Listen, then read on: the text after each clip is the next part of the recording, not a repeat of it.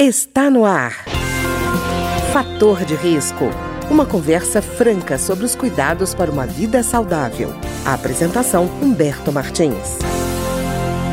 Olá, no programa de hoje nós vamos conversar sobre o tecnoestresse, o estresse ligado ao uso da tecnologia. E para conversar conosco sobre esse tema, está aqui conosco o neuropediatra Eduardo Jorge Custódio da Silva. Doutor Eduardo, tudo bem? Tudo bom. Doutor Eduardo, qual é o efeito desse estresse é, ligado à tecnologia, como por exemplo a tablet, computador, celular, no caso, por exemplo, da criança que está com o cérebro em desenvolvimento? Qualquer tipo de estresse leva o ser humano a uma descarga adrenérgica, adrenalina, que em determinadas circunstâncias é muito interessante para a gente, mas uma descarga adrenérgica, quer dizer, muita adrenalina o tempo todo, vai fazer mal a longo prazo para uma pessoa. Então, por exemplo, a retenção eh, de um aprendizado na memória, a criação de sinapses, quer dizer, das ligações entre as células neuronais, por um período de tempo curto, essa adrenalina, esses hormônios do estresse, eles podem ter alguma função.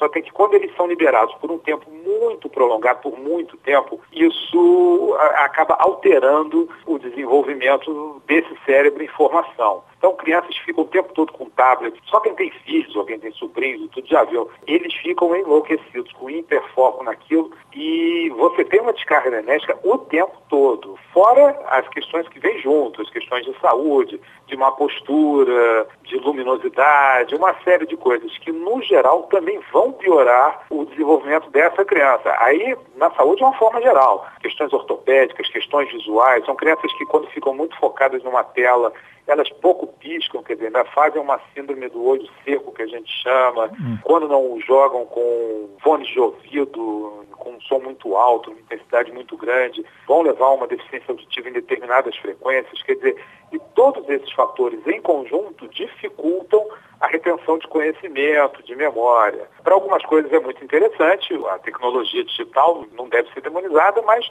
se for mal utilizada, ela pode levar a uma série de complicações para a saúde da criança. E quando você junta criança, adolescente, mesmo adulto de uma forma geral, e essa necessidade de estar o tempo todo conectado, plugado, e o tempo todo com adrenalina é uma forma de tecnoestresse, como tem outras formas de estresse. A gente chama de tecnoestresse o estresse cujo causador são, por exemplo, as mídias digitais.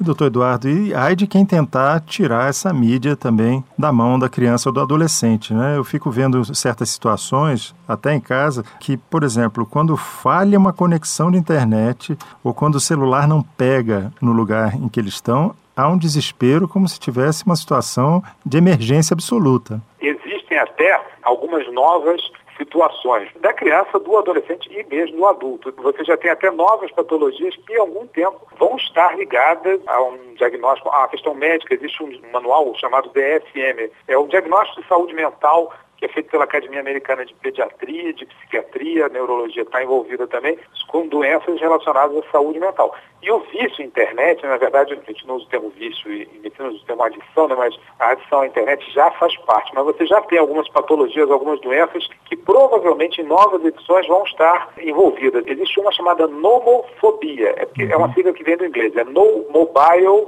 mobile seria o telefone celular, fobia, é fobia de você ficar sem o telefone celular. A pessoa começa a ficar estressada se ela esquecer o celular. É mais fácil hoje em dia a pessoa esquecer a roupa do que esquecer o celular. A pessoa se sente nua sem o celular. Você tem uma síndrome chamada síndrome do toque fantasma. A pessoa toda hora acha que o celular está tocando, ou está uhum. fazendo alguma mensagem ou do Twitter, ou do WhatsApp, desses aplicativos o tempo todo. Então a pessoa fica sentindo que está acontecendo, que está tendo um toque e tudo às vezes não está. E a necessidade da questão do imediatismo. Quer dizer, se você não tem. A frase que você mais ouve é essa conexão talento, isso aqui está um inferno. Não vou nem falar os palavrões que eles falam, né? Mas assim, cadê a internet? Onde é que está? Não sei o que e tal. Tem até piada com isso, mas enfim, é uma necessidade de estar conectado 24 horas por dia, 7 dias por semana. E isso também, como você falou, leva a criança a uma situação de estresse constante. A adrenalina o tempo todo. Quando ela sai, quando ela entra no elevador, cai a conexão, elas ficam enlouquecidas, se tiver numa conversa e tudo. E a necessidade de responder na hora, de responder e de ser respondido, né? Quer dizer, uhum. é, isso também passa para o dia a dia. A gente tem que aprender a ter paciência, mas assim, eles passam uma mensagem no aplicativo, poxa, você viu e não me respondeu respondeu. Eu vi que ficou com duas vezinhas azuis. A criança fica louca se você não responder. E ela acha que o adulto, ou mesmo o colega, o adolescente, ou a outra criança, também vive conectada o tempo todo. E só aproveitando esse gancho, você tem determinados problemas de saúde ligados ao tecnoestresse, não só ao tecnoestresse, que também eu queria ver contigo. As crianças dormem, mesmo os adultos, com o celular embaixo do travesseiro. Quer dizer, você tem distúrbios do sono que vão levar a um estresse maior. É a noite inteira aquele barulhinho embaixo do celular, quando não a luz azul, que é uma luz que também dificulta pegar no sono, sem contar a quantidade enorme de coisas que tem, né? O tablet, o celular, a TV que fica ligada. Às vezes a criança não consegue se desligar, não dorme. E uma criança, um cérebro, um adolescente, mesmo nós, adultos, para você desenvolver, para você acumular informações, o sono é fundamental. E essas crianças dormem menos, têm um sono de menor qualidade Quer dizer, tudo isso leva ao estresse e vai levar também a uma série de outras doenças. Depressão, tem até um. Isso é meio que uma brincadeira dos psiquiatras, mas existe a depressão do Facebook. Uhum. Quando você coloca alguma coisa, não curtiram não sei quantas pessoas, a pessoa entra em depressão. E tem que lembrar que essas crianças com estresse estão largando o mundo real pelo mundo virtual. Um outro problema, né? Também. Uhum. O estresse também vai levar à saúde mental alterada, depressão, irritabilidade transtornos opositivos. Essas crianças, às vezes, na escola, não, crianças pequenininhas, não aceitam que o celular seja tirado delas para assistir uma aula. É um problema. Embora bem utilizada, a internet e as mídias digitais sejam excelentes. A gente não quer demonizar a internet, a gente só quer que a gente use a internet de uma forma ética, segura, saudável e educativa. Né? E, doutor Eduardo, existe criança multitarefa? Essa criança vai conseguir desenvolver essa nova versão de ser humano multitarefa? A gente acredita que sim. O transtorno do déficit da atenção, que o pessoal chama de TDA, uhum. mais com a interatividade, nos Estados Unidos houve um aumento em mais de 200% no seu diagnóstico. Uma das causas possíveis do transtorno da atenção poderia ser o uso dessas mídias e dessas crianças serem multitarefas. A gente não sabe até que ponto isso é interessante do ponto de vista do desenvolvimento de crianças mais conectadas. Por outro lado, o fato de não brincar, o fato de não desenvolverem coisas do ponto de vista motor físico mesmo, de pegar uma areia, subir alguma coisa, fazer tudo no mundo virtual, faz com que elas tenham conexões cerebrais um pouco diferentes de outra geração. Então, a gente ainda não sabe se isso vai ser melhor ou pior. A gente sabe que isso vai ser diferente. Em uma série de questões é pior. Em algumas outras deve ser melhor.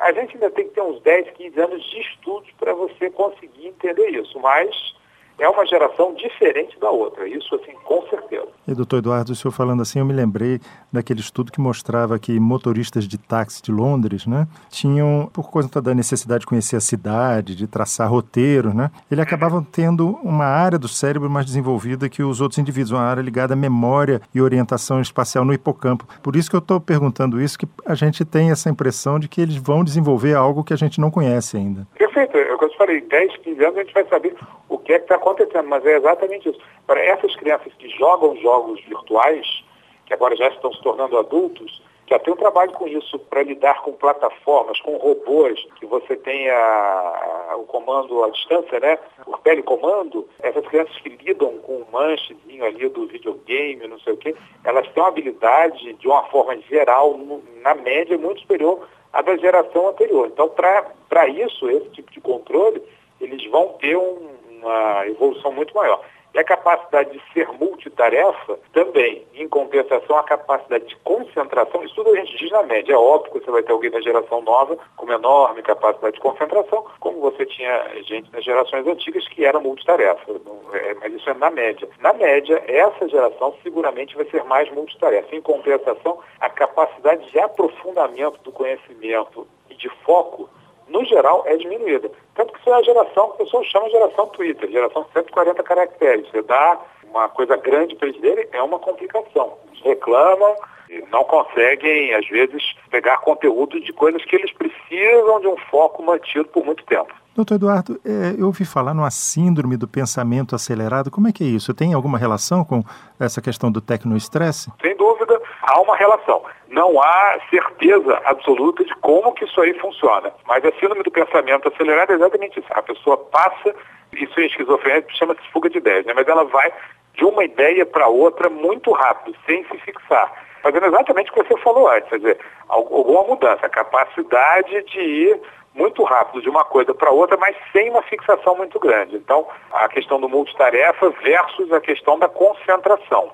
Então, essa é a síndrome do pensamento acelerado, nada mais é que isso. Às vezes a pessoa pensa muito rápido e tem uma dificuldade, isso é muito ligado ao transtorno do déficit de atenção, tem uma dificuldade muito grande de se focar concluir uma tarefa e ela passa de uma coisa para outra de uma forma muito rápida. E, doutor Eduardo, parece até que algumas habilidades estão mudando com esse, essa interação com a tecnologia. Né? Eu estava lembrando que uma pesquisa em que mostrava que 66% das crianças a 3 a 5 anos, elas já sabem mexer em tecnologia, em tablet, em celular, mas só 14 sabem amarrar o sapato. Quer dizer, nós estamos mudando Sim. habilidades, né?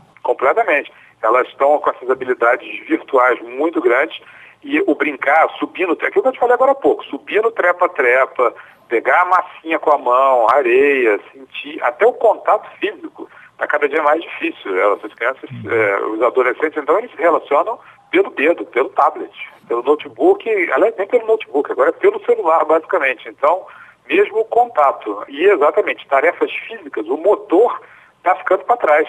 Então, assim, a gente tem que desenvolver essas, essas habilidades novas, sem sombra de dúvida, mas você não pode perder as habilidades antigas que a gente tinha, tanto no relacionamento quanto essa questão motora mesmo, né? E mesmo na leitura, né?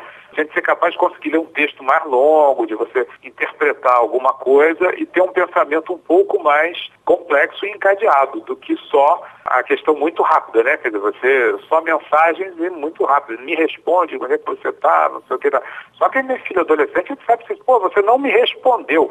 Eles ligam, passam mensagem, eu tenho dois filhos adolescentes, pô, você não respondeu.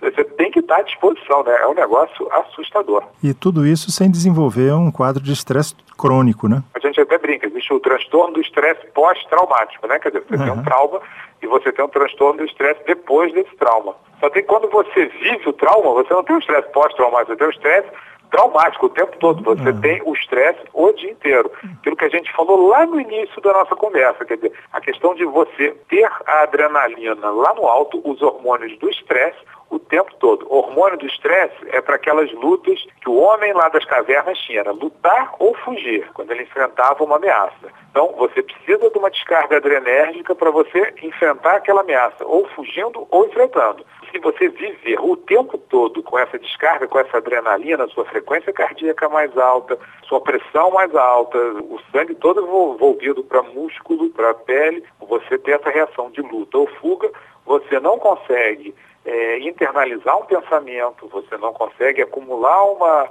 uma informação, você tem dificuldade até de fazer uma digestão para levar no, no, geral da saúde, você tem uma dificuldade, por exemplo, de dormir. Uhum. Então, todas essas coisas que são questões básicas da nossa vida são afetadas por um estresse mantido. Claro que não é só o tecno-estresse. Hoje em dia a gente vive no estresse, vai ser assaltado, se não vai ser assaltado. Quer dizer, uma série de questões que fazem com que a nossa adrenalina esteja lá no alto o tempo inteiro. O tecno-estresse, naturalmente, é mais um fator. Só tem que hoje em dia, e principalmente em crianças e adolescentes, ele acaba se tornando um fator preponderante. Como você falou lá no início, o cérebro de desenvolvimento vai ter problemas. Então, assim, nós todos, o ser humano de uma forma geral, tem que tentar levar uma vida saudável, uma vida, dormir, alimentar, fazer uma atividade física, fazer tudo isso. E tentar manter o seu nível de estresse razoável. Se você não consegue, e até por conta do tecno-estresse, você tem adrenalina o tempo todo alta. E você não consegue é, levar uma vida nos outros fatores, emocional, afetivo, físico, adequado,